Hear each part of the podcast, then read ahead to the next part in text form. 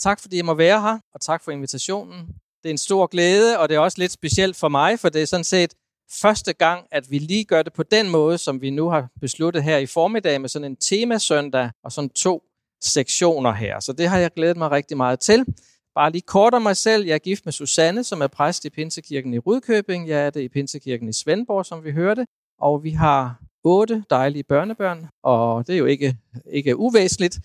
Og så har vi tre dejlige børn og så tre dejlige svigerbørn. Og øh, vi øh, har begge to været på en rejse nu her i mange år, også sammen og tjent sammen, og nogle gange har vi tjent hver for sig, og nogle gange sammen. Og øh, nu er det så blevet til, at jeg har begyndt at skrive lidt bøger. Øh, lige for til det med psykiater, så er det lidt for flot at sige, at jeg er psykiater, men det hedder det jo lidt i flæng. Hvis man arbejder på ortopædkirurgisk afdeling, så er man ortopæd og så videre. Men da jeg startede i psykiatrien her for 5-6 år siden, så tog jeg sådan en introstilling i 12 måneder, og så spurgte de jo så, om ikke jeg vil tage en hovedstilling. Det er fire år mere, og så bliver man speciallæge. Og der valgte jeg så at sige nej tak til det, men stadigvæk være i psykiatrien som læge og arbejde med det psykiske hele tiden. Så, så der er nogle enkelte dele af medicin, jeg ikke må skrive ud, men det lever jeg med, fordi at øh, jeg tænkte, at jeg skulle også have tid til at være præst, og også tid til at skrive osv. Så, videre, så det var sådan et valg, jeg tog. Men det, som er hjertet i bogen her, det, og det, som var den store aha-opdagelse, det var jo, at når jeg nu har vandret mange år og læst Guds ord, og så begynder at læse tusindvis af sider psykiatri, og ligesom pludselig finde ud af, at noget af det sidste nye, det der hedder accept commitment terapi, faktisk siger mange af de samme ord, som vi gør i den bibelske sammenhæng, bare på en lidt anden måde. Og det var den der aha-opdagelse, at man både i sjælesorg og også i psykiatrien arbejder med de samme ting. Vi er jo mennesker, og øh, den vej rundt, så var det interessant. Og der blev jeg meget grebet af det, der hedder Accept Commitment Terapi, som også jeg vil komme lidt ind på her i formiddag. Og øh, så endte det jo altså med en bog, hvor det er jo salme 23, der sådan er grundvolden, og så er der så også lidt inspiration fra psykiatrien og så videre. Hver tredje dansker får en psykiatrisk diagnose. Det er jo meget. Og øh, alle sammen så får vi jo nogle gange belastninger i vores liv. Så det, der har været mit hjerte, også for at skrive bogen, det har været, at vi jo alle sammen kender til, at jo jo, Jesus bor i mit hjerte, han elsker mig, og han vil alt det bedste for mig, men nogle gange sidder jeg fast i en eller anden ting i mit sind eller i min omstændighed. Har I prøvet det? Det er der ingen, der har prøvet. Jo, det er der, der er nogle enkelte, der har prøvet det. Man kan sidde fast i noget, og der kan vi jo nogle gange være en lille smule hurtige i vores kirkesamfund. Du kan komme frem og få forbøn og halleluja, og nu er du fri og glad, og så er alt godt. Og sådan er det også nogle gange, og andre gange er det lidt en rejse. Og, og vi har jo åbenhed for selvfølgelig begge, begge facetter i det. Vi har en enkelt, som vi har bedt for i forhold til skizofreni. Claus, øh, som momentant blev helbredt i forhold til skizofreni, angst, paranoia og hele baduljen forsvandt. Men ellers må vi jo så sige også, ofte er det jo nogle processer, man går igennem. Så det, som er hjertet, det er sådan set det, der står her, at jeg vil gerne styrke din tro på Jesus, og jeg vil gerne styrke din kærlighed til Jesus, så du også er virksom i kærlighed, og så også være hjælpsom i, at Gud han fornyer vores sind og gør os, undskyld, jeg siger det, lidt mere robuste. Bare for lige i første omgang at glæde os over det fantastiske skaberværk, du er, så har jeg lavet et lille regnstykke, og det er sådan, at øh, vi er jo alle sammen har jo DNA inde i vores celler, og vi har 10 billioner celler. Det er dig. Og hvis vi så tager en DNA-tråd ud fra hver celle, så er den, når den vikles ud, det er der alt dit arvelige materiale er, så den to meter lang. Men så ganger 2 meter med 10 milliarder, nej 10 billioner, så når vi frem til en længde, som svarer til, at dit DNA-streng er herfra til solen og retur 67 gange. Så når jeg nogle gange har et foredrag om tro og videnskab, så plejer jeg også at sige, man har meget stor respekt for ateister, for det kræver en meget stor tro at se, at det er bare lige tid nok, muligheder nok, atomer nok, og alt muligt, og så får man lavet et underfuldt menneske, som Gud har skabt. Så du kan roligt glæde dig over, at du er være dig. Der er kun en af dig. Du er underfuldt skabt, og Niels Christian Witt har jo lavet øh, et kæmpe studie, og finder jo også i forhold til tro, at der er fem ting sådan videnskabeligt set. Det er evidensbaseret forskning med 12.000 troende i den ene gruppe, og 12.000 mere almindelige i den anden gruppe, og så finder man ud af fem ting. Og øh, det ved vi jo også godt, at tro, det er noget, der kan noget. Tro på Gud. Og det er de her fem overskrifter. Tro giver øget velvære, livskvalitet og lykke. Du lever simpelthen længere, når du er troende. Der er færre sygdomme. Du øh, er fysisk og psykisk i bedring, og du er også i stand til bedre at mestre kriser og situationer. Og det kunne man jo sige, det er jo egentlig ret imponerende, at man i dag har forskning, der viser, at det går altså an at tro på Jesus. Det går an at tro på Gud. Og du får faktisk lov til, statistisk set, leve længere, statistisk set, have færre sygdomme, statistisk set, være bedre til at komme over kriser. Niels Christian Witt, som er professor på Syddansk Universitet i åndelig omsorg. Det er jo sig selv et mirakel i Danmark at have en professor i åndelig omsorg. Han siger, at patienternes skrig overhaler fagfolkenes kompetence. Og det er nok meget rigtigt også, at vi alle sammen har eksistentielle udfordringer. Vi har udfordringer på mange forskellige måder, og det skrig, der kommer, det er som om, at vi ikke helt kan følge med. Det, som Jesus siger, og det er sådan en gennemgående tanke også i bogen, det er, I skal vandre mens I har lyset for, at ikke mørket skal gribe jer. Det kræver en rigtig god psyke at bare kigge ind i sin væg, hjemme i sin lejlighed. Det gør det faktisk. Og der ligger noget meget, meget vist i det, Jesus siger, I skal vandre. Ikke stresse, ikke stå stille, ikke løbe, men vandre. Og der er noget befriende i at vandre, og der er en befriende sandhed i det, at vi ikke bliver grebet af mørket, når vi netop vandrer. Den lille figur, jeg har fået ud nu, det er jo så det, jeg sætter mest fokus på i formiddag, det er en lille opfindelse, som jeg har lavet, og jeg kalder den Prisme 7. Billy Graham, han siger det på den måde, at viden, det er vandret, og visdom, det er lodret. Viden, det er for eksempel det, I kigger på her, seks forskellige øh, trekanter, man bruger i det, der hedder accept commitment terapi, seks forskellige begreber, et begreb, der hedder accept, et stort ord, et begreb, der hedder kontakt og være i nuet, et begreb, der hedder værdier, et begreb, der hedder engageret handling, et begreb, der hedder det jagtagende selv, og et begreb, der hedder diffusion. Det er jo sådan vandret, kan man sige. Viden, så kan man sige, at det guddommelige kommer ind i, når vi nu kalder det prisme 7, fordi alt det her og mere til, det står også i Bibelen. Det er bare lidt andre ord, og det er jo så der, jeg har sat de skriftsteder ind, som hører til under hvert begreb, øh, uanset om det er accept, eller det er værdier, eller det er engageret handling. Så I skal jo forestille jer, hvis I har lyst til at lave sådan en lille uro, så kan man altså folde dem sammen. Der var en her, Philip, der spurgte, om man også fik nål og tråd og saks. Hertil er svaret, nej, det gør I ikke.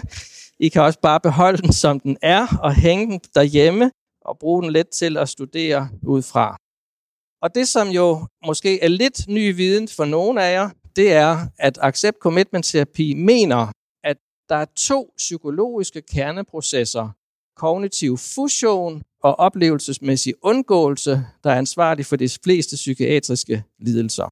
Altså at man fusionerer med sit traume og går i stå. Jesus siger, I skal vandre, men vi går i stå i en problemstilling, vi har, i et traume, vi har, i noget forfærdeligt, der er sket. Vi er jo os, men vi kan have en diagnose. Vi har alle en fortid, men vi er jo ikke vores fortid. Vi har også alle en fremtid, men hele det at leve i nuet og undgå det der fusionsbegreb, hvor man altså fusionerer eller smelter sammen med sin dårlige tilstand. Det kan for eksempel være en, som har været udsat for incest som 10-årig, og nu er vedkommende 40 år gammel, så kan man jo sige, at Guds tanke er selvfølgelig at læge det forfærdelige, der er sket. Og nogle gange alligevel, så sker det, at man får flashback og er så i den her traume, at man går helt i stå. Og der er jo så tanken også fra Guds side, lægedom og trøst og hjælp, sådan at man alligevel kan sige, ja, der skete det, og ja, der skete det, og ja, verden er uretfærdig, Gud er god, men livet er uretfærdigt nogle gange, ting sker. Men midt i alt det, så er Gud jo god og vil gerne vise os skridt for skridt videre frem, hvordan vi lykkes i vores liv. Den her diamant, som I sidder med nu her, med seks facetter, alle seks facetter kommer vi til at, at være, være, gå ind i. Evne til at være til stede, åbne sig og gøre det, der er vigtigt, det er sådan det primære, der ligger i ACT. Man kan sige, hvorfor medfører livet smerte? Vi oplever alle frustrationer, skuffelser, afvisning, tab, nederlag. Vi oplever alle sygdom, skader, aldring, hvor kære dør.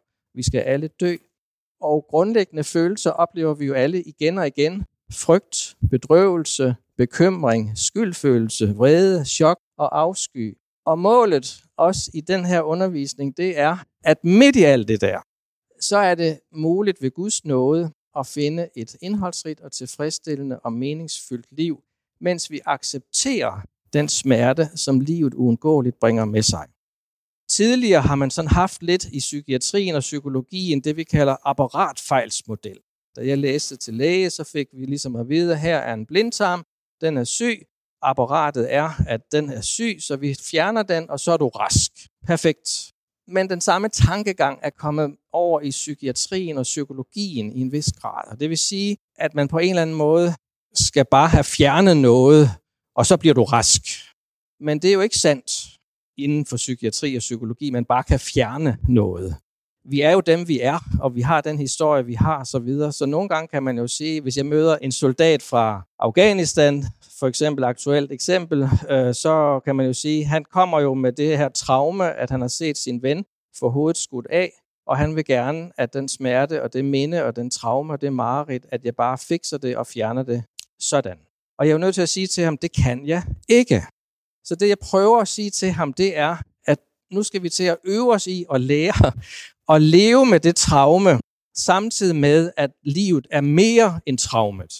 Eller hvis jeg skal bruge et eksempel og så sige til ham, så siger jeg måske, der kører sådan en gyserfilm nede i det ene hjørne i din lejlighed, men midt i det, så har du jo også din lejlighed, og døren går op, og der kommer nogle venner ind, og telefonen ringer, og du skal også have lavet aftensmad.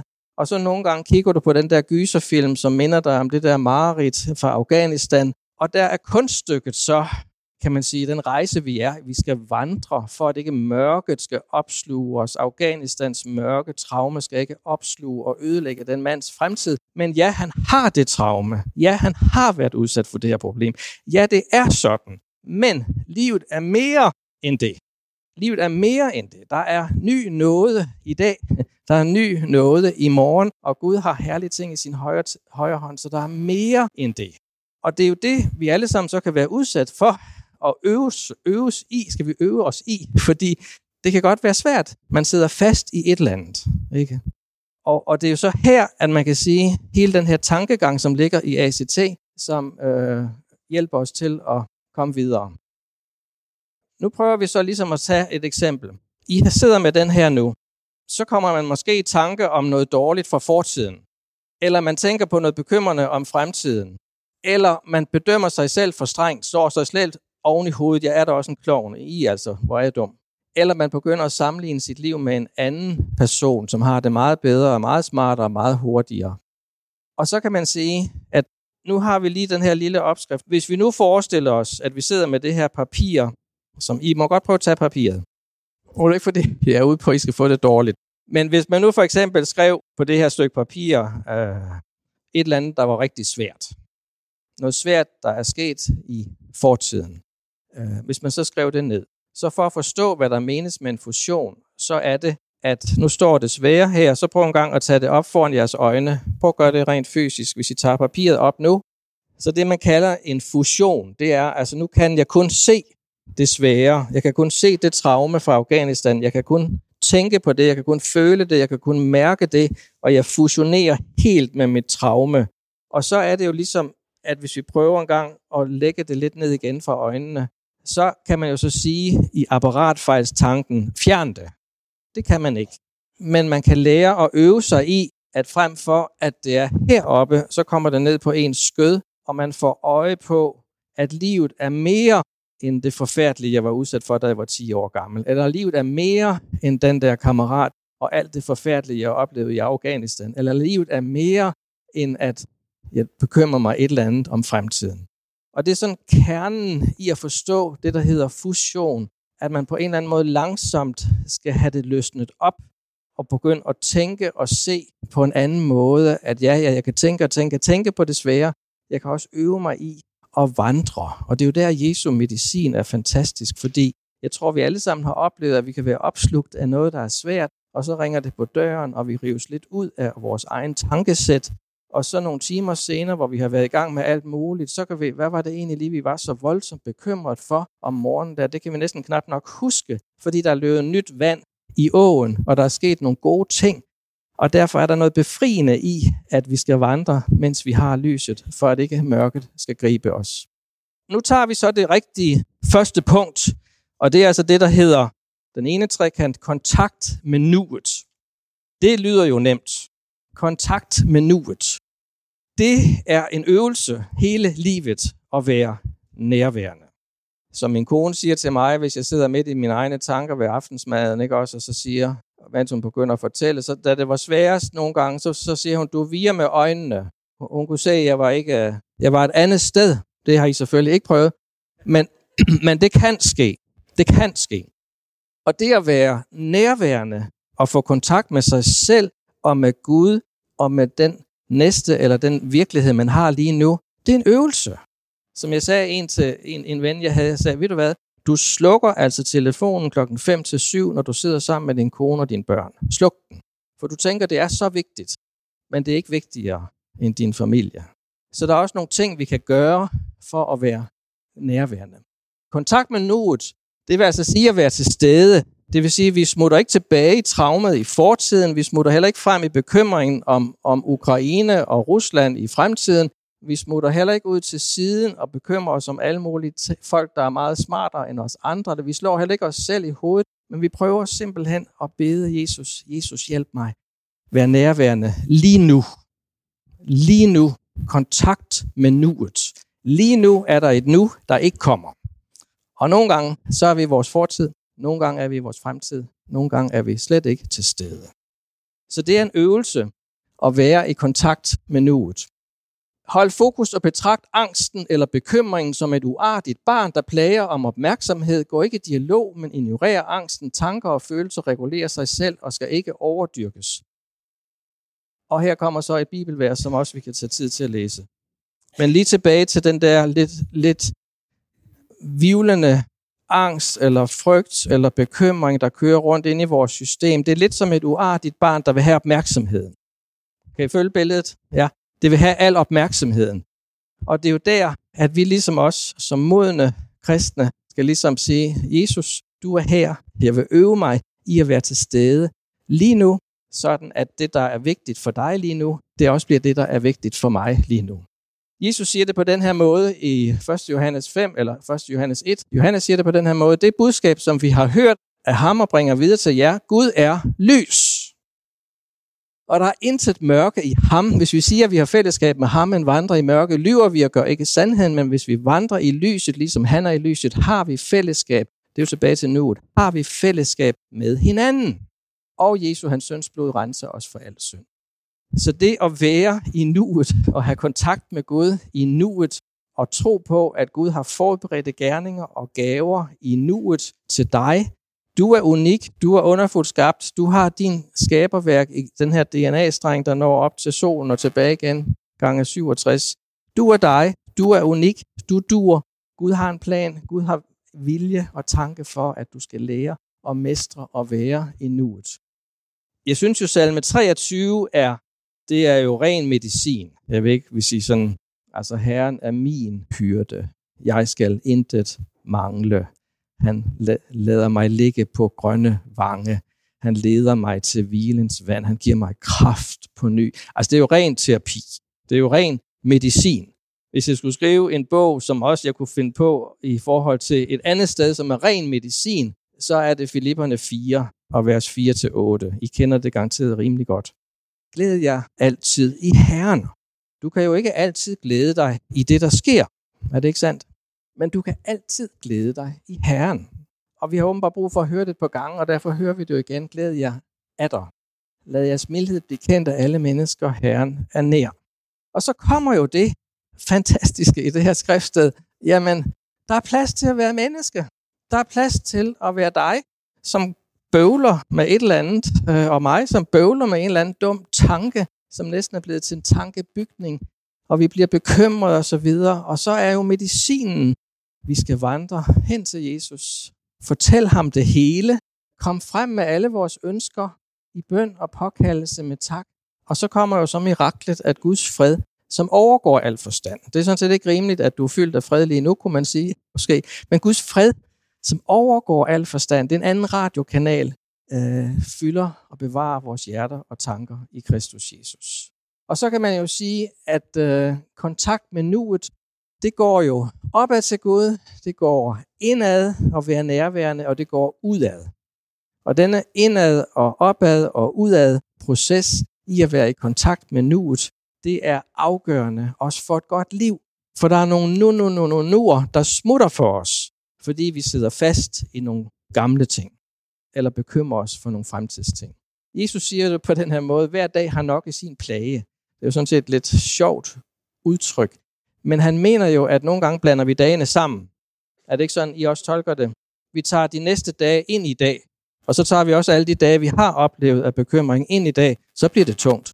Så hver dag har nok, og jeg har studeret og tænkt meget over det med fader, hvor giv os i dag vores daglige, er det fordi vi er en lille smule fatte tunge, at vi skal have det to gange, men der står jo faktisk, giv os i dag vores daglige. Er det ikke lidt sjovt? Rent sådan formuleringsmæssigt. Giv os i dag vores daglige, men jeg tænker jo, det er fordi, at vi har kæmpe udfordring i at koncentrere os om nuet og dagen i dag. Vi får det blandet sammen på en, på en måde, som gør, at det, du skulle opleve i dag, det, der var til dit nu i dag, det sansede du ikke lige, eller det fangede vi ikke lige, fordi vi var optaget af fortid, eller fremtid, eller bekymringer. Det var lidt om nuet, og så kommer vi til et andet ord, som I også har her. Det hedder kontakt. Undskyld, det hedder accept. Det er jo et vanvittigt stort ord, som jeg også skriver i bogen. Min bedstefar og bedstemor, de havde, fik ni børn og mistede de tre mellem 0 og 1 år. De var herlige kristne, har råbt til Gud, men de mistede altså tre ud af ni. Så kan man jo sige, hvordan kan man overhovedet komme videre i sit liv, når man mister tre børn ud af ni. Børn, som er det kæreste, man har. Og jeg tænker jo, de har jo råbt til Gud, og de har bedt til Gud, men på en eller anden måde, så fik de det afleveret til Gud, og fik den her dybe proces i, okay, Gud er Gud, han, de her børn er i din hånd, Gud. Øh, vi har råbt, vi har gjort, hvad vi kunne, men, men vi må affinde os, vi må acceptere. Ikke så det lander i bitterhed, eller det lander i, i, i vrede mod Gud, men acceptere, at sådan er det. Og det er jo et kæmpe, kæmpe ord i alle mulige livsforhold. Vi må acceptere. Og det er jo her også, kan man sige, psykiatrien også hjælper os lidt med lidt flere ord måske, åbne sig op, gøre plads for smertefulde følelser, fornemmelser og indre tilskyndelser. Vi holder op med at kæmpe imod og give dem plads til at ånde, give dem lov til at være til dig. Så den her afghanske soldat, som kommer og vil gerne have det fikset, have fjernet det traume, så må jeg jo lære ham at så sige, det er meget lang rejse, men det er meningen, at du skal synke ned i og så sige, din historie indeholder også den forfærdelige oplevelse i 1992. Men livet er mere end det.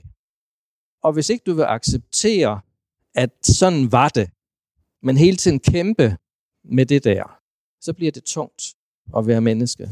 Og hvis du hele tiden tænker, det bliver aldrig godt, hvis ikke det fjernes, så bliver det også tungt. Er det ikke rigtigt? Og derfor er accept et kæmpe ord. Vi skal acceptere, jamen, jamen det var jo ikke særlig klogt, det du sagde, Paul Henning, i den der situation. Du dumme dig der også, og du skulle der også. Og alle sammen gør vi jo ting, hvor vi fortryder og ærger os. Men accept er et stort ord. Så i stedet for ordet accept bruges ordet droppekamp, blive følelsen, lad det være, gør plads for den, vær villig til at have den, i stedet for ordet diffusion, som vi lige var inde på før, da vi havde det her papir op i hovedet, bruges ordet give slip, træde tilbage, distancere os, adskille os, frigøre os.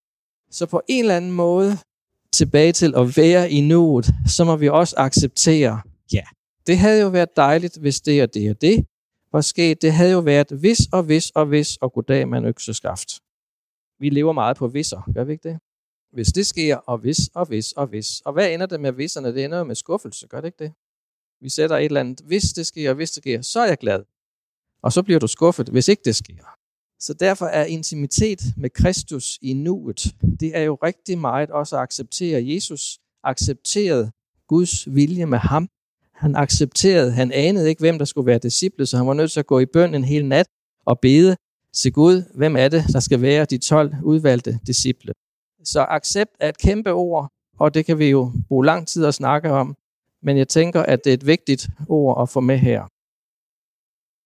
I kender jo alle sammen beretningen om, at vi bygger på klippen, og så kommer stormene. Og den hurtige udlægning er jo selvfølgelig det, og det er det store vigtigste budskab. Kristus er klippen, bygger på klippen. Det gør jeg også her, efter jeg har fået piloteret, kan jeg forstå. Tillykke med det. Lidt træls måske, jeg skal bruge midler på det, men tillykke med, at I er rigtig godt i gang med renovering og så videre. Så vi bygger på klippen. Det er jo det korte budskab og det vigtigste budskab. Det andet budskab, det er også, hvis du nærlæser beretningen, så er det præcis de samme ting, der rammer den kristne som den ikke-kristne. Så der sker jo ting i vores liv, som vi ikke er herre over. Ikke? Der kommer vandstrømme, der kommer skybrud, der kommer ting og sager, som rammer imod os. Og der er vi nogle gange bare må falde til ro og så sige, Jesus, jeg forstår ikke det her, det er sket. Jeg forstår ikke, hvorfor at jeg stadigvæk beder, og du har ikke svaret på det, synes jeg. Men, men på en eller anden måde er accept, det er jo ikke lige så færre ligegyldighed. Det er jo ikke laden stå til, men det er sådan grundigt i sit hjerte, i kærlighed at acceptere, Gud han er herre. Amen. Jesus er herre. Han er herre i mit liv. Han har taget over. Jeg er begravet og død med ham i dåbsgraven og stået op til et nyt liv. Og nu kaldes jeg til at leve i nuet og i accepten af det liv, den virkelighed, den omstændighed, de venner, den økonomi, det hele som det nu er. Når en tanke eller en følelse stemples som et symptom, impliceres det, at den er skadelig og skal fjernes. Accept commitment til terapi transformerer klientens holdning til tanker og følelser, så det ikke længere opfattes som et symptom. Så i stedet for at sige, du er syg med en blindtarm, den skal fjernes, så er vi mere inde på, at vi skal lære at forholde os til en lidt mere nuanceret virkelighed, hvor vi accepterer vores liv, accepterer vores historie, accepterer alle de ting, vi ikke kan gøre noget ved. Når jeg har kørt parkurser, så har vi jo typisk de her to begreber. Det ene det er, at der er noget, der er dynamisk. Øh, det er det, du kan gøre noget ved. Og så er der noget, der er stationært. Hvis jeg hele tiden, og det kan du ikke gøre noget ved. Du er født, hvor du nu er født. Du har de forældre, du nu har. Du har de søskende, du nu har. Du, du, der er en hel masse ting, der er givet. Så tilbage til accept, så er det jo meget grundlæggende at acceptere vores liv, vores følelser, vores situation, også det svære, og så have tillid til det her fuldstændig vanvittige kapitel, eller undskyld, vanvittige vers, som, som Paulus skriver. Det er jo det mest læste vers på verdensplan, Romerne 8:28. Vi ved, at alt samvirker til det gode for dem, der elsker Gud. Det er rigtig dybt vers. Tænk, hvis vi kunne acceptere at tage imod det vers i vores hjerte. Ikke bare, når ja, det står der i Romerne 8, og du siger, virkelig, virkelig acceptere det og lade det synke ned, og så siger, vi ved, det er bare sådan, det er. Ja, det kan godt være, der er minus på kontoen, og det kan godt være, at det ikke lige var så godt, det der skete, og det kan godt være alt muligt. Men Gud er i stand til at vende det, du kalder minus, til et plus. Gud er i stand til at forvandle din situation, sådan som han vil det. Og når jeg derhjemme har inde på det her emne, så plejer jeg ligesom at så sige, fordi så sidder man jo også og siger, okay, min kone for eksempel, hun har fibromyalgi på 11. år. Vi har bedt til Gud om, hun skulle blive rask, hun er stadigvæk syg. Hvis hun nu skulle leve de sidste 11 år med hele tiden at være dybt, dybt frustreret over, at hun er syg, så er det blevet træls 11 år. Så accept er jo, nu har vi bedt til Gud, vi har lagt det i hans hånd, hun er stadigvæk syg. Okay, surt, men okay, sådan er det.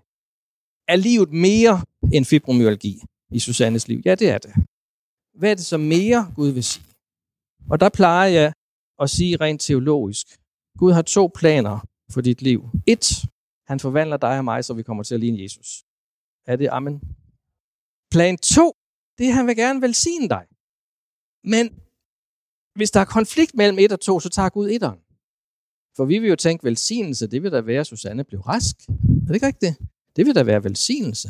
Velsignelse vil da være ikke at skulle stå og få næsten skæld ud op på kommunen, at hun har arbejdet for meget. Og jeg kan endnu huske den samtale, så kigger hun hendes sagsbehandler og siger, og I er gift, så du er forsørger, og I får ikke en krone af kommunen.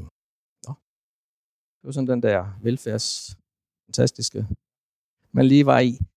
Så velsignelse, det er jo sådan også subjektivt, hvordan vurderer vi velsignelse. Men vi har en eller anden idé om, hvad velsignelse er. Men Jesus største, Guds største mål, det er, at vi kommer til at ligne Jesus. Hvorfor satte Jesus ikke bare Johannes døbers hoved på igen? Hvorfor, hvorfor skulle 11 disciple lide martyrdøden? Hvorfor, og hvorfor, og hvorfor, og hvorfor, og hvorfor? Ja, der kan være mange hvorfor.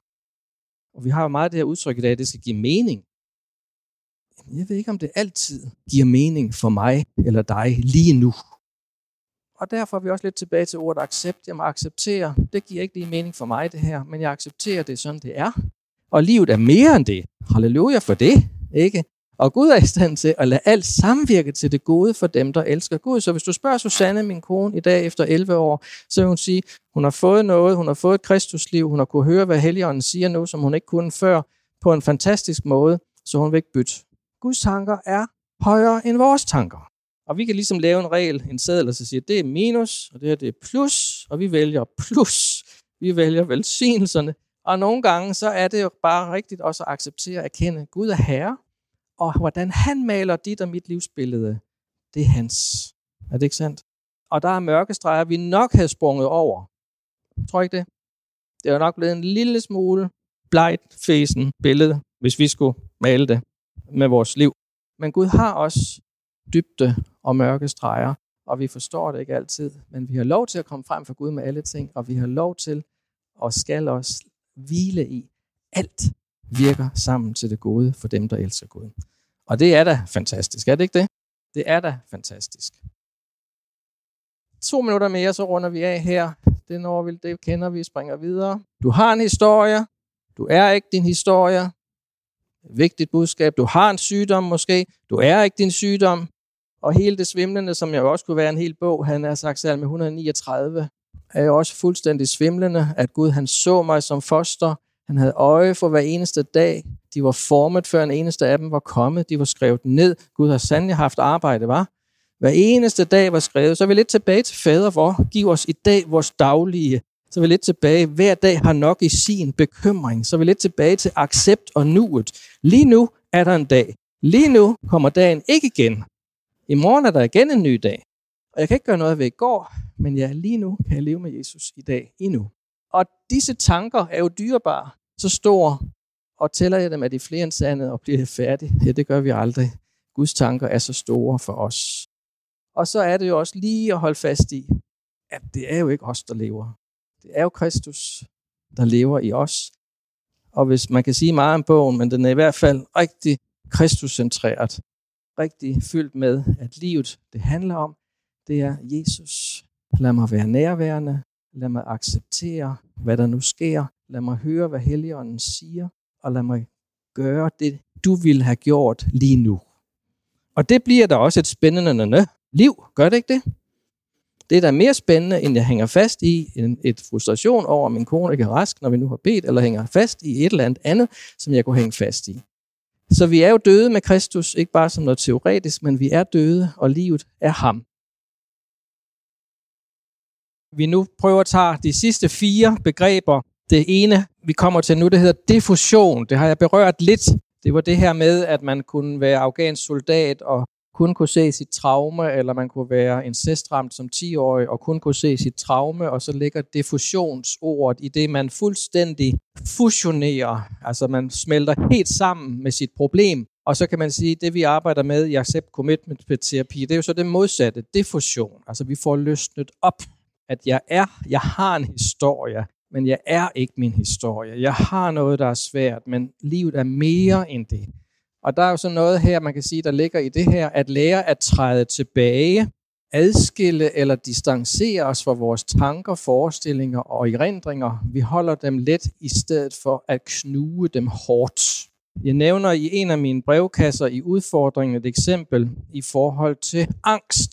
Lad os sige, at vi alle sammen her tog til Kanada, møder en stor bjørn, og vi er så alene. Vi møder mange nok bjørne, der er bjørn til hver. og, og så bliver vi så grebet af angst. Og hvad skal man så gøre i den der situation? Vi er sikre på, at den kan flå os i tusind stumper, og hvad, hvad, kan man, hvad kan man styre i det? Man kan jo ikke styre, at man bliver bange. Altså, følelser kommer jo og går, er det ikke rigtigt? Vi kan ikke styre vores følelser. de kommer lidt og går lidt. Men man kan sige, hvad kan vi styre?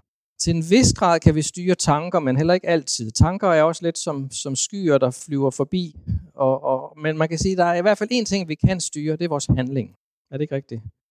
Så hvis nu min handling bliver præget af min angst, jeg sætter angsten øverst over for den her bjørn, og jeg bliver fuldstændig panik og begynder at, at slå ud efter noget andet, eller jeg prøver lige at trække vejret dybt og så sige, jeg går langsomt bagud af dansen, og håber ikke, at bjørnens øjne er for gode til andet end at se, at der er sådan en lille busk, der bevæger sig langsomt bagud, og så redder jeg livet.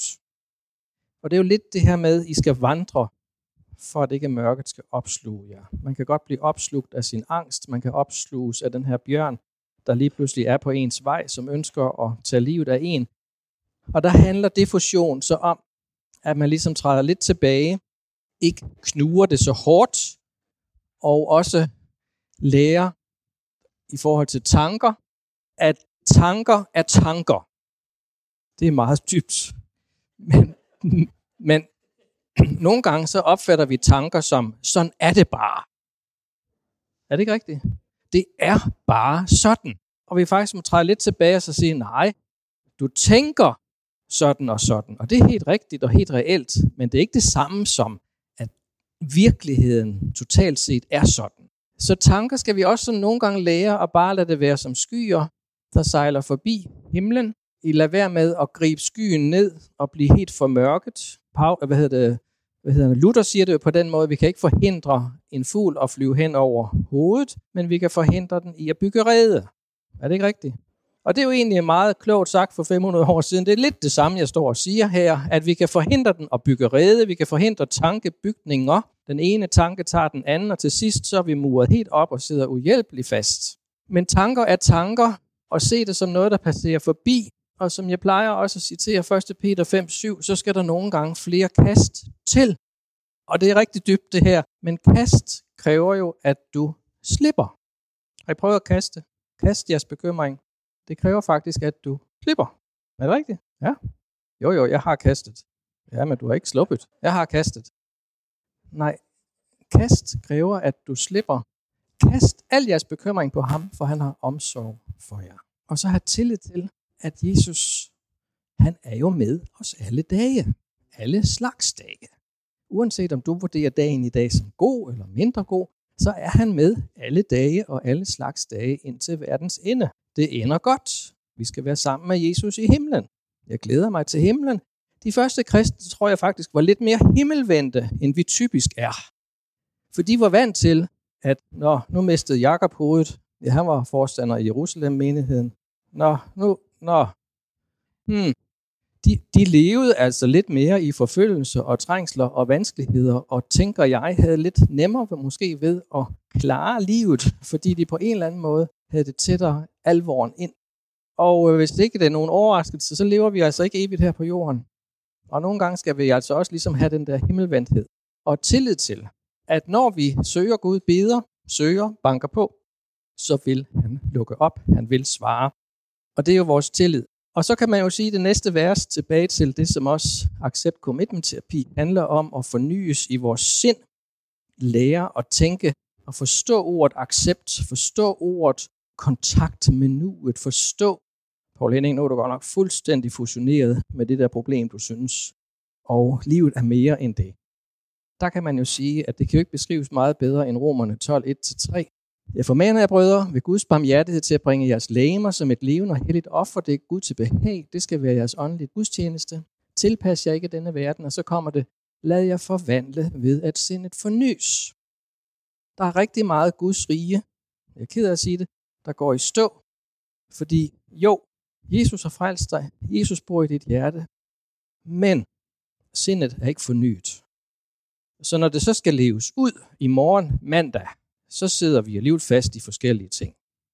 Og så stille og roligt overtager vi stille og roligt selv føretrøjen. Den her lille illustration, den viser lidt omkring sindets fornyelse. Det er en, en øh, diligence, og Jesus han er kusken, og du får lov til, fordi du skabte Guds billede så godt. Du er tilgivet. Du er fornyet. Du er en ny skabning, og smelte sammen med Jesus. Og lad ham have, han er Herren, kusken. Udfordringen, det er de fire heste. For Gud, han har jo skabt dig med en stærk krop. Han har skabt dig med Pippi Langstrømpe, en masse følelser. Han har skabt dig også med en vilje. Ja, den kigger lidt til den ene side. Og han har sandelig også skabt dig med et intellekt, nogle tanker. Problemet med de fire heste, det er, at de er kun tjenere. De tjener Jesus. De skal arbejde sammen for Jesus. Hvis følelseshesten hopper herop i vognen, så kører vi altså i grøften. Så kan vi også godt kalde det en fusion. Nu er man helt fusioneret i sit traume. Eller hvis den her, tank, den her kloge hest, som bare tænker og tænker og tænker sig træt til døden og siger så, hvad du vil, o Gud, og synger vi en salme. Øh, den er måske tænkt længe nok nu. Og hvis den tænker og tænker og tænker og tænker og tænker, så er det måske på tide at så sige, ja, du har fået en forstand. Hovedet er ikke kun til pynt, men det er kun en tjener. Det er kun en tjener. Det er kun en tjener, for Jesus han er kusken. Han er den, der ved. Derfor kan man også sige, at det er fuldstændig vanvittigt ikke at tro på Jesus. Ikke at have en tillid til Jesus, fordi han ved jo det hele. Vi er jo, vores livsvilkår er jo, at vi erkender stykkevis. Vi ved en lille smule frem, og så lige pludselig så er der krig. Rusland har invaderet Ukraine for 11 dage siden. Hvem så det komme? Så er der lige pludselig covid-19. Så vi, vi lever jo i en usikker verden, og velkommen til den virkelighed. Vi har ikke helt styr på det. Men Gud har styr på det. Han har al magt i himlen og på jorden. Og derfor er Guds fred, Guds glæde, at sidde sammen med Jesus i diligencen og så sige, Jesus, du er min herre, og jeg giver de her fire heste fra nu til nu til nu til nu til dig. Min krop, mine følelser, mine tanker og mit intellekt. De helst, de skal arbejde sammen, og øh, på den måde er det også at blive fornyet i sit sind og forstå, jamen, de arbejder sammen, og det er nødvendigt. For 6-7 år siden, så kom den her mand ind i vores kirke, Claus, og han sagde meget enkelt, da vi sad i vores lille ungdomsgruppe, at jeg er ateist, og jeg er paranoid skizofren. Så var vi jo godt i gang. Øhm, og så begyndte han at komme i kirken. Det var sådan set ret mirakuløst. Han turde våge sig ud. Og efter et par år, så blev han døbt, gav sit liv til Jesus, men han var stadigvæk paranoid skizofren. Han fik 700 mg kiterapin til kvæl, en ret høj antipsykotisk dosis, og han havde stadigvæk masser af angst og paranoia. Og øh, det glædelige, det var jo, at han mødte Jesus. Og Jesus kom ind i hans liv. Han blev totalt forvandlet, og han fik lov til at gøre Jesus til herre. Og vi er ikke sådan nogle ekstreme nogen, så vi fjernede ikke hans medicin, men sagde, gå nu til din psykiater, og lad os se, hvad han siger. Og langsomt satte han de 700 mg ned, efter han havde været til forbøn. Og det er så Claus, som er vores fantastiske historie, kan man sige. Han kommer frem til forbøn, og som du gør sådan der, så fjerner Jesus angst og paranoia, som medicinen til synligheden ikke kunne tage. Og han opdagede det ikke engang i nuet, men da han, da han skulle køre over Svendborg Sundbroen, hvad han ikke kan, og, og alle mulige andre situationer, han ikke kunne, lige pludselig gå det op for ham. Jeg er ikke bange mere. Min paranoia, forfølgelsesvandvid, hvor alle holder øje med mig og snigskytter rundt i, i buskene der, ikke også, hvornår bliver jeg skudt ned, og alt det der, det var bare væk. Jesus havde taget det. Sådan kan Gud gøre det. Stadigvæk i diffusion. Vi øver os i kast. Vi øver os i at slippe. Og vi har så også den glæde, at vi kan få lov til at læse det her Hebræerne 12, som jo også er ren medicin i forhold til det liv, vi snakker om her. Så lad det os, som har sådan en stor sky af vidner, alle de troshelte, der gik forud for os, alle englene i det himmelske, frigøre os for enhver byrde og for synden, som så let omklamrer os. Er det ikke næsten som at sige fusion i psykiatrien? Det vil jeg næsten sige. Det er jo, det er jo som at skrevet ud af, af, af det, vi snakker om her. Omklamrer os. ikke? Ja, lige præcis. Synden, traumerne, det hele omklamrer os. Og vi skal frigøre os for det. Lad Jesus frigøre os for det. Holde ud i det løb, der ligger foran os. Og så kommer jo hemmeligheden. Vi ser hen til Jesus. Jesus, du har planlagt nogle forberedte gerninger i dag til mig i det nu, der er lige nu. Jeg accepterer mit nu. Jeg ønsker ikke at lande i en eller anden. Jeg ønsker ikke at køre den anden vej. Jeg ønsker heller ikke at være lammet af et eller andet i de forskellige heste, men ja, her, send mig, Jesus. Brug mig. Og der handler det om at have fokus på Jesus og kaste vores byrder på ham. Hold jeg ham for øje, som fandt sig i sådan modstand for synder, for at de ikke skal blive trætte og miste modet. Er modet brudt, er alting brudt. Siger man ikke det? Så mod er jo vigtigt. Og modet, det får vi ved at være sammen med Jesus. Jesus, hvad siger du lige nu? Hvad vil du gøre? What would Jesus say? Og til disciplene sagde Jesus, og det synes jeg jo også er smukt ind i den her snak om diffusion. Derfor siger jeg, at jeg ikke bekymret for livet, hvordan I får noget at spise, eller for, hvordan I får tøj på kroppen. Livet er jo mere end maden, og lægemet mere end klæderne. Og hold da op, hvor er der meget dyb visdom i det her, ikke? For når vi står midt i krisen, og der mangler nogle penge, eller vi, vi kan næsten kun se problemet. Er det ikke rigtigt? Vi har sådan brug for at høre, at Jesus siger, livet er jo mere.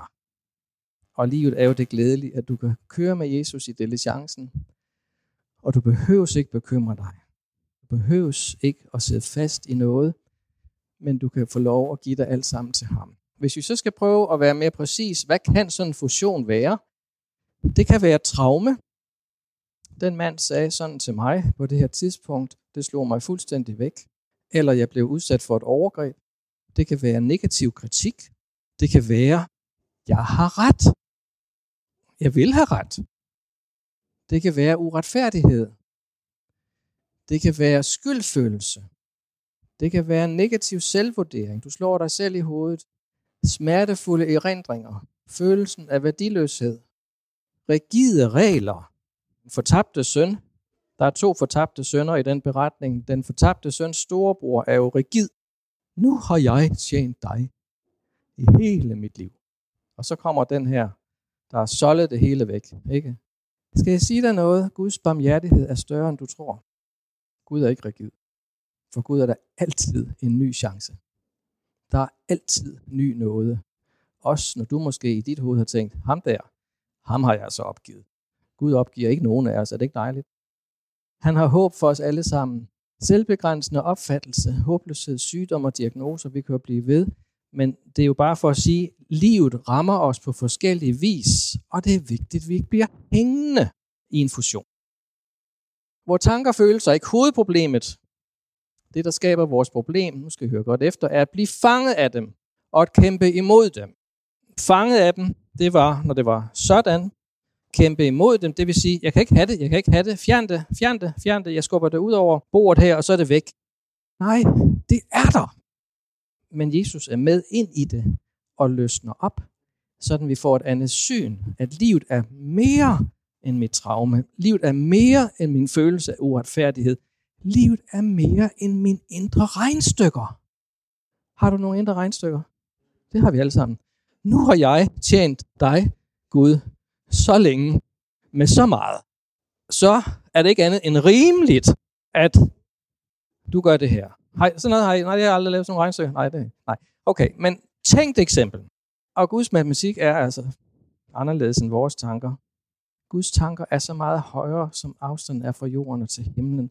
Så kan man godt sige, så man overhovedet tænkt noget eller sige noget om Gud. Fordi vi fatter det ikke. Vi forstår ikke, hvor stor Gud er, og hvor mægtig hans tanker er. Selvom din oplevelse i dette øjeblik er vanskelig, det er jo ikke for at sige, at den ikke er vanskelig. Fuld anerkendelse smertefuld, ubehagelig, kan du være åben og nysgerrig over for den, i stedet for at løbe væk eller slås med den. Det var lidt om fusion. Så har vi taget tre nu. Accept, kontakt med nuet og diffusion. Så kommer den her. Den er lidt nemmere, og de, sidste, de to af de sidste er lidt nemmere. De to af de tre er lidt nemmere. Engageret handling.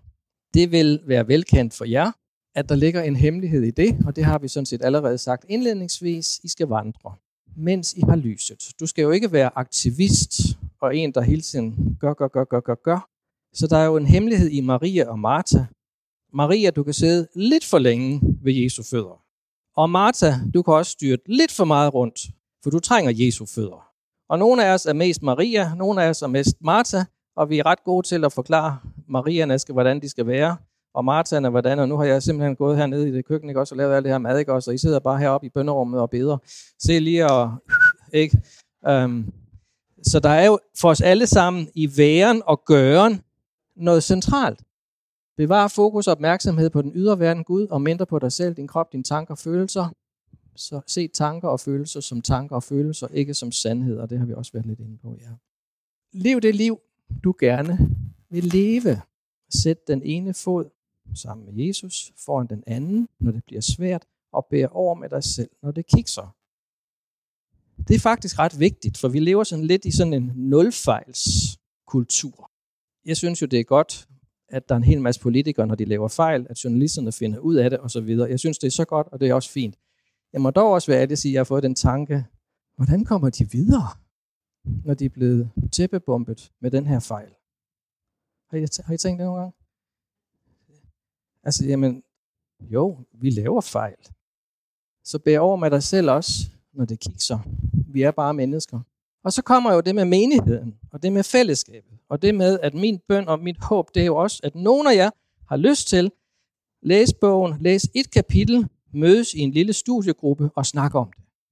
For det er meget stof, der er, fordi det handler jo om livet. Jeg står jo og snakker om livet.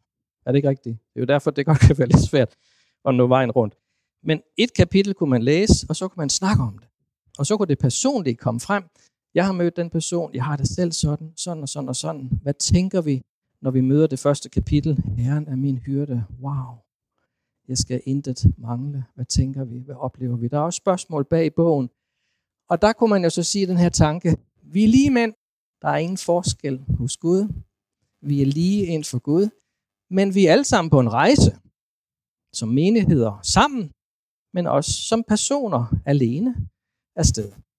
Vi står på hver sit bjerg. Vi kan alle blive bedre til at klatre. Fra min bjergside kan jeg se over til dit bjerg. Hey, der er, der er lige en hakke der. Har du set den? Den kan du ikke se, for du får tæt på det på en eller anden måde, men jeg kan se det her overfra, eller du skal lige over den kløft der, så kan du komme videre. Så vi har brug for hinanden, for alle sammen er vi jo bjergbestiger i en eller anden måde i vores liv, i vores rejse, øh, og alle sammen oplever vi ting, men vi har brug for en hjælpende hånd. Og hvor er det dejligt at få en hjælpende hånd, er det ikke det? Ah, det var lige det, der skulle til. Den sidste brevkasse, jeg havde i udfordring, der var den ene af dem, den handler om kærlighedens fem sprog. Og sagt, hvad jeg så skriver, det smukkeste, det vil jo være, at vi ikke bare maler i vores eget billede siger, at jeg er sådan den, der bliver mest glad for at få en gave, og derfor tænker jeg, at alle andre nok også bliver mest glade for at få en gave.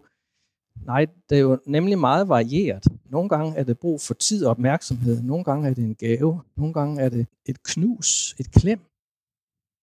Claus her, der kom ind i vores menighed som ateist, han har meget brug for knus og klem. Han løftede os op, han var ret stærk. Så det at fornemme, hvad er der brug for, det er rigtig spændende også i forhold til at få udtrykt sin kærlighed til sin næste på den rigtige måde. Hvis tanker og følelser ikke var et problem, så kunne jeg jo stille det spørgsmål til dig nu. Hvad vil du så gøre mere, end det du gør nu? Hvis ikke vi sad fast i nogle tanker, hvis ikke vi sad fast i nogle følelser, og vi er i det her begreb engageret handling, hvad vil vi så sætte mere fokus på? Det kan man jo tykke lidt på. Paulus kan man jo så diskutere, ja, hvordan kunne han overhovedet komme videre? Han havde, om ikke nødvendigvis selv slået en masse ihjel, så han i hvert fald forårsaget med kristendomsforfølgelser, at folk blev fængslet, pint, og nogen blev slået ihjel. Han står også, da Stefanus bliver stenet, og hele den ballast har han med. David i det gamle testamente starter sin tjeneste med at slå en mand ihjel. Nej, undskyld, det var Moses. Moses starter sin tjeneste med at slå en mand ihjel. Og sådan kan vi jo blive ved. Bibelen er jo ærlig og fortæller det, som det er. Og der tænker jeg jo også, at det her er jo kæmpe vigtigt. Og hvor har vi nogle gange brug for at blive mindet om det? Jeg glemmer, hvad der er bagud. Jeg slår en streg i sandet. Ja. Vi kunne godt uh, psykologisere lidt mere over det her. Vi kunne godt snakke lidt mere om det. Men nu har vi vendt det 116 gange. Så måske vi bare skal sige, ja, vi har snakket om det, vi har drøftet det, det er blevet sådan et kapitel i vores liv. Nu sætter vi kapitlet op på bogreolen, og så står det der, og det er fint. Jeg glemmer, hvad der ligger bagud. Jeg strækker mig mod det, der ligger forud. Jeg jager mod målet efter sejrsprisen, som Gud fra himlen kalder os til i Kristus Jesus. Således skal vi tænke, tanke og handling. Tænker I på noget anderledes på det her punkt, så vil Gud åbenbare også det. Blot skal vi blive det spor, vi er kommet ind på, og sporet er Kristus. Sporet er hans livsudfoldelse i dig og mig. Og så kan man jo sige, at hvor er det da dejligt, at vi kun skal tjene med det, vi har fået. Er det ikke rigtigt? Det er jo befriende. Tænk, hvis vi skulle tjene med det, vi ikke har fået. Tænk, hvis Gud bad dig om noget, han ikke gav dig kraften til. Så prøv lige at relax lidt. Gud beder dig ikke om noget, han ikke selv giver dig kraften til. Åh, oh, jeg skal gøre en hel masse. Nej, Gud beder dig ikke om noget, han ikke selv giver dig kraften til. Og Gud har givet gaver rundhåndet ud, og vi skal tjene os selv. Nej, vi skal tjene hinanden med det, vi nu har fået. Tænk, hvis en menighed, hvis vi som menighed kunne være endnu skarpere i det der. Jo, jo, nogle gange skal vi hjælpe. Men hvis du nu ikke ligefrem er den, der elsker at være i børnekirken, og du så tænker, jamen nogen må jo. Og nu er det så blevet mit lod, at jeg skal ned til de her børn. Og jeg hader dybest set børn. Men nogen skal jo. Og de andre, de er bare, de gider ikke. Så jeg må jo gøre det. Så er der jo noget, der helt er kørt galt. Så kommer noget her, som jeg synes også hører med til engageret handling, og det er jo fuldstændig vildt, at Herren giver bøndesvar. Bum, når vi er engageret. Du har siddet derhjemme og tænkt i 26 dage, og der er ikke sket noget som helst. Så sætter du det første skridt frem. Foran det andet, du deler dit brød ud med den sultne. Nå ja, der er jo andre end lige mig jo. Ja, det er der jo faktisk. Giver husly til den hjemløse, klæder til den nøgne og ikke vender ryggen til dine egne. Så røg mit depression væk. Jesus møder mig lige nu, fordi jeg synes, det er lidt mørkt. Nej, han møder mig på den måde, han siger, der skal dit lys bryde frem som morgenrøden. Og det er jo ikke lige sådan, jeg havde forestillet mig Jesus. Jeg regner med, at du bare kom, og det bare blev så varmt og så dejligt og så fedt og så fantastisk. Wow. Så siger han, nej, dit lys bryder frem som morgenrøden, og det der, du synes var svært, dit sår skal hurtigt læges. Din retfærdighed går i spidsen for dig, og Herrens herlighed er bag dig. Det er da ikke det værste situation. Herrens herlighed er bag dig. Han bakker dig op. Og så synes jeg bare, det sidste, det er så næsten bare lige prikken over i et. Der kalder du og beder trofast i 26 år. Nej, der kalder du, og Herren vil svare. Der råber du om hjælp, og han siger, her er jeg. Det er som om, at bøndesvarene kommer lidt lettere, når vi har sat den ene fod foran den anden. Er det rigtigt? Det er meget dybt det her. Men det er faktisk rigtigt. Det er faktisk rigtigt. At nogle gange så sidder vi og vil have bøndesvar på en bestemt måde, og Gud han siger, gå nu bare i gang. Gå afsted og ræk ud med det, du nu har fået. Det var engageret handling. Så er der to tilbage. Den her, den er lidt svær at forklare. Ja, det er jagttagende selv. Du skal forestille dig, for jer, der har set Muppet Show, og nogen, der har set Muppet Show i rigtig gamle dage, så sad der sådan to knavpotter op, op på, på balkongen. Kan I huske dem? De sad sådan lidt derop og kommenterede alt, hvad der skete dernede med det hele. Ikke også? Det i agtagende selv er lidt i samme stil på den måde, ikke at det er en knavpot, men det er i agtagende på den måde, det lige træder tilbage og sidder lidt op på balkongen og kigger ned og så siger, Paul Henning, du skal hjem her en gang i eftermiddag, og så er der to børnebørn, du skal passe. Det er den, den rolle, jeg skal spille eller være i, og så er der en anden rolle nu, og så er der en tredje rolle, og det er de der forskellige roller, vi har, og funktioner, vi har, hvor det jagttagende selv er ikke sådan lige i det helt nærværende på den måde, men det er, sådan, det er lidt mere helt grundlæggende. Hvem er du, og hvad er du sådan helt grundlæggende for en, og, og hvordan er du skruet sammen? Til daglig taler vi om bevidstheden, uden at tænke over, at det består af to klart adskilte elementer, tankerne og det iagtagende selv. Igennem livet forandrer følelser, krop, tanker, mobbedukker, whatever. Det forandrer sig, roller forandrer sig, men der er et du. Der er et guddommeligt skabt du i dig. Du er dig, og du duer.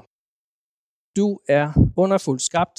Du er skabt af Gud selv. Og det du, det er mere og større end lige, hvorfor en rolle og opgave du havde i dag. Det er det du, som sådan en gang imellem man lige skal øve sig i at trække sig lidt tilbage, og så sige, hvad er det lige, der er i gang med her. Og det er sådan set lidt det, hvor jeg placerer det der bibelsk set, du, det guddommeligt skabte menneske, du skabte Guds billede, så godt det Gud, det, det at du er en ny skabning, det er, at Kristus og det guddommeligt skabte menneske forenes, så I er ét, og Jesus han er kusken. Og Jesus gør jo ikke lige pludselig, at Paulus bliver sådan en meget sagtmodig, stille mand, der synger med i koret og aldrig siger noget. Paulus som type var den type, han var. Det gik den ene retning, fuld fart, så gik det den anden retning, fuld fart. Er det ikke rigtigt? Det lavede Gud jo ikke om på. Vel? Han lavede om på retningen. Og derfor er du jo også underfuldt skabt og skal finde ud af, vi skal finde ud af, hvem, hvem er vi? Og hvad er det, som er unikt og specielt ved os? Og det unikke, som er skabt af Gud, det smeltes i den nye skabelse sammen med Kristus.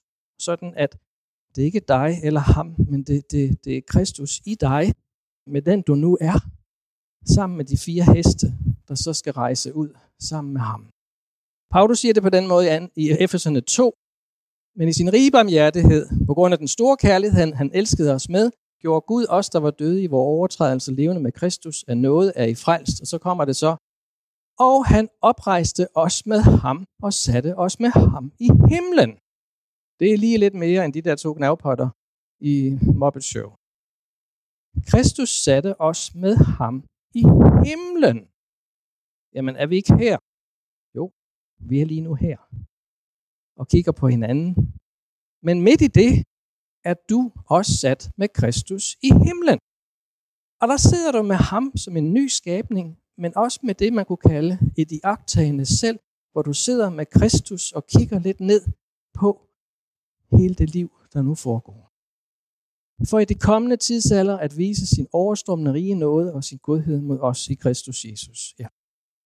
Og så kommer jo det, vi har sagt nogle gange. Halleluja, er noget, er vi frelst. Det skyldes ikke jer selv. Gaven er Guds.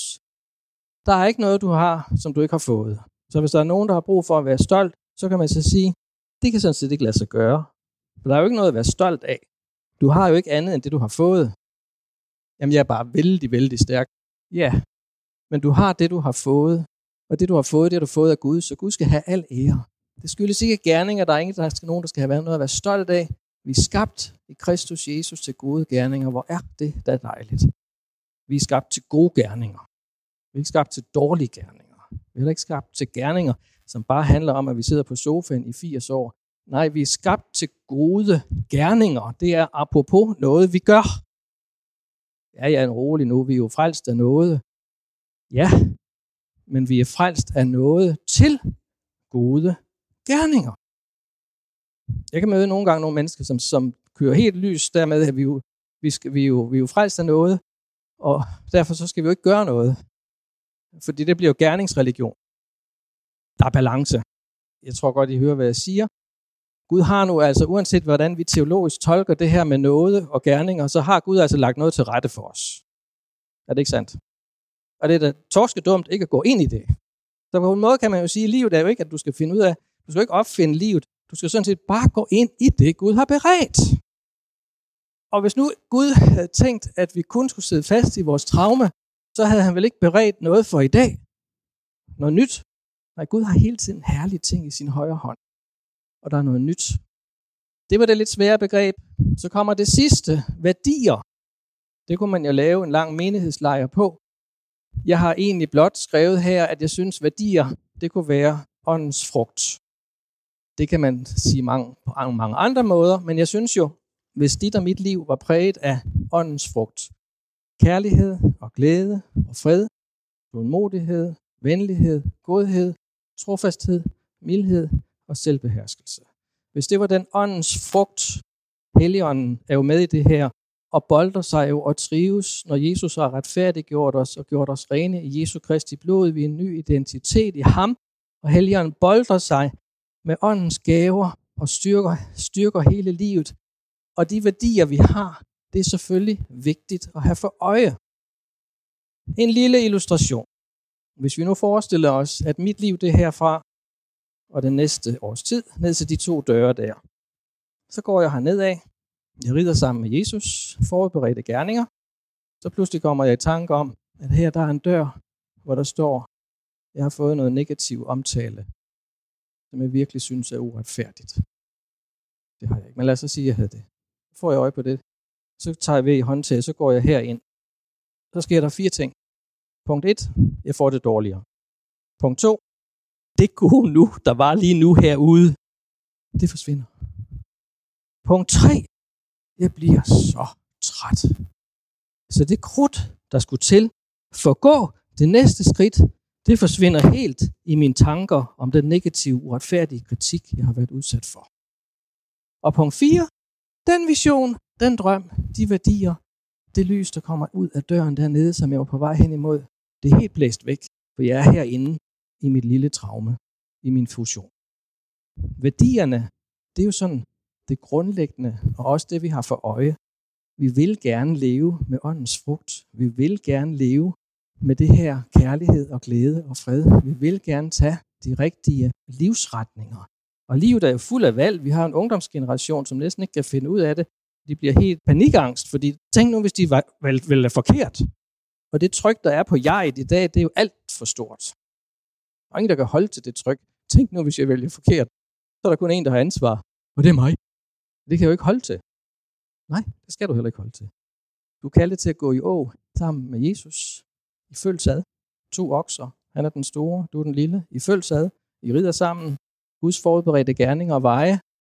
Og ja, så kan der da godt være nogle dumme døre herned af. Du kan få i tanke på, at negativ kritik, eller jeg var udsat for incest, da jeg var 10 år, eller jeg kan gå ind ad den her dør og, og ind i min fusion, eller jeg kan gå ind i den dør.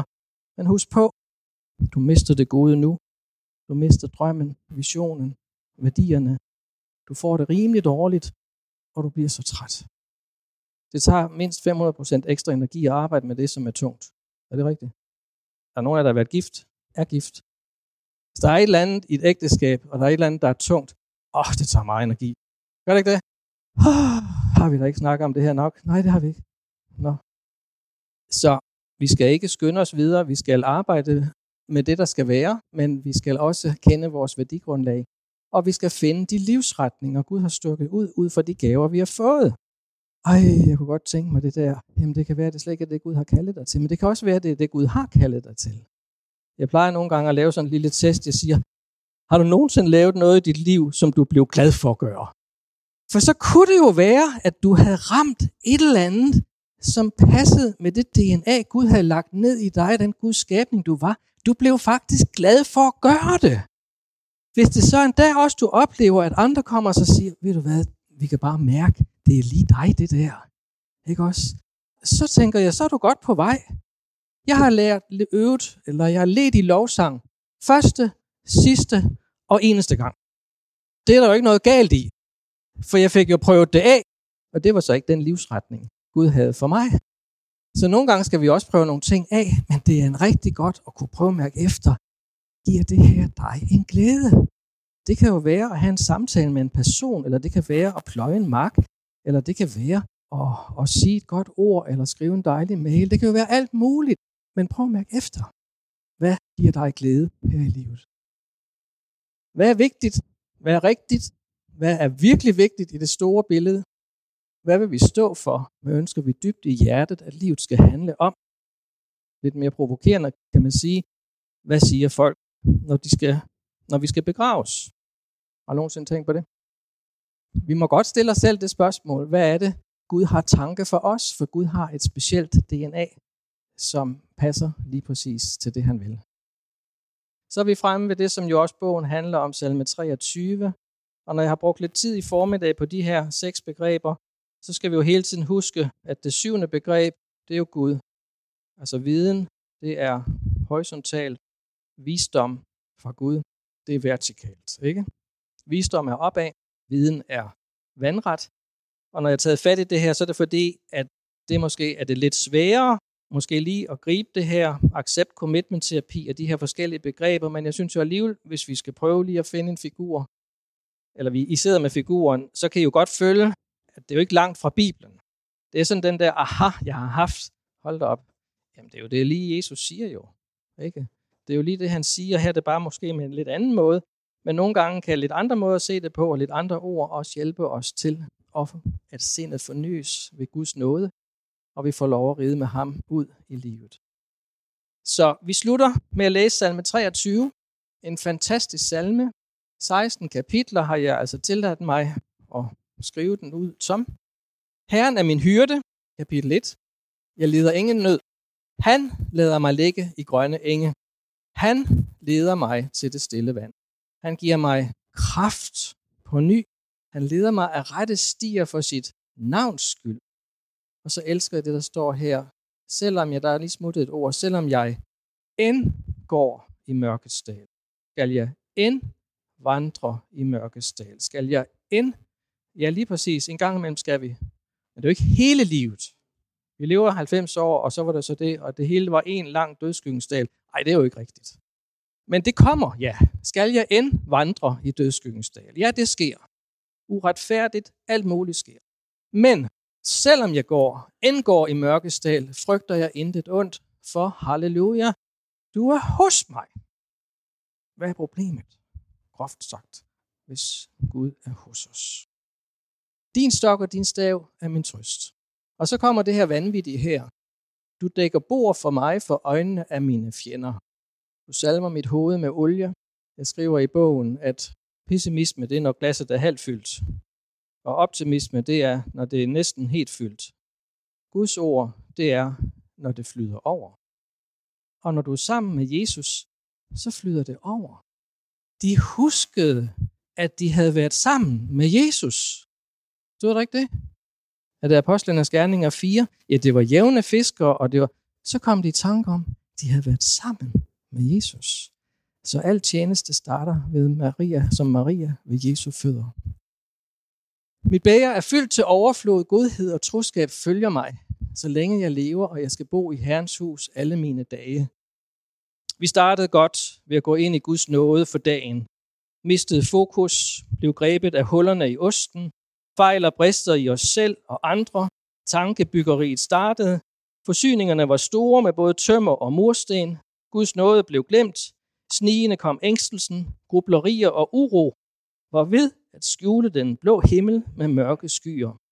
Dagens gode stemning forduftede. Sindets patienter blev trukket ned og forhindrede de smilende solskinstråler i at kigge ind. Dagens beklemthed tilsluttede sig måske den foregående dags uforløste problemstillinger. Men lige netop her, bliver helt bevæget, lige netop her kommer Guds godhed og troskab springende for at rive tanker bygninger ned. Der, hvor vi mennesker virkelig har klokket i det. Der, hvor vi har dømt os selv ude.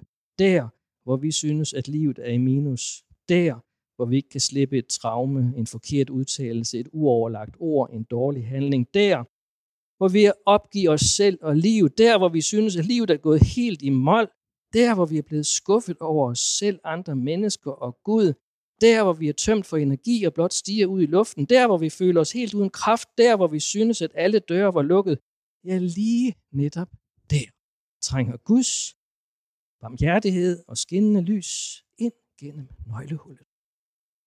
Jesu opstandelseskraft trænger sig på, og hyrden banker på. Vi åbner op, og hyrden holder nadvær med os. Han smelter vores indre isbjerge, han jævner sindets knolde, han udjævner vejens bump, han vækker af døde, han oplyser og gennemlyser, hans kærlighed afslører, opbygger og forvandler. Kærligheden fornyes, troen forfriskes, håbet tændes. Gud har en vej. Togen letter, det usete bliver synligt, det stykkevis erfares. Den omfavnende kærlighed opløser et hvert mørke, en hver forstemthed og falsk tone, enhver forvirring og stillstand. I kærlighedens miljø omkommer det onde. Så Jesus, vi beder dig også om, at i kærlighedens miljø, der vil alt det, som holder os tilbage, alt det, som vil hindre dit rige i at sprudle og boble frem, at du her ved din nåde, når du fornyer os i vores sind, og du fylder os med den hellige ånd, at du, Jesus, må føre det værk igennem, som du har startet. Tak fordi, at du har besluttet, at det gode værk, du har startet, det gør du færdig. Det gør du færdig også her, når vi kluder lidt i det, og vi synes, at det kunne være på en lidt bedre måde og anden måde. Så tak, at du gør det færdigt, du har startet, Jesus. Så vi lægger vores liv i dine stærke hænder. Tak, at du er diligencens kusk og vi får lov at sidde ved siden af og bare begejstres over dig. Så her, velsign os hver især, velsign os på den rejse, velsign os grupper, om der skulle blive grupper, så beder vi om det, at vi kan også komme dybere ind i dig og i livets udfordringer og glæder. Så her, velsign menigheden, velsign ledelsen, velsign hver eneste, der er her. Tak for din kærlighed, tak for din omsorg, tak for din nåde. Vi elsker dig, vi priser dig. Amen. Tak skal I have.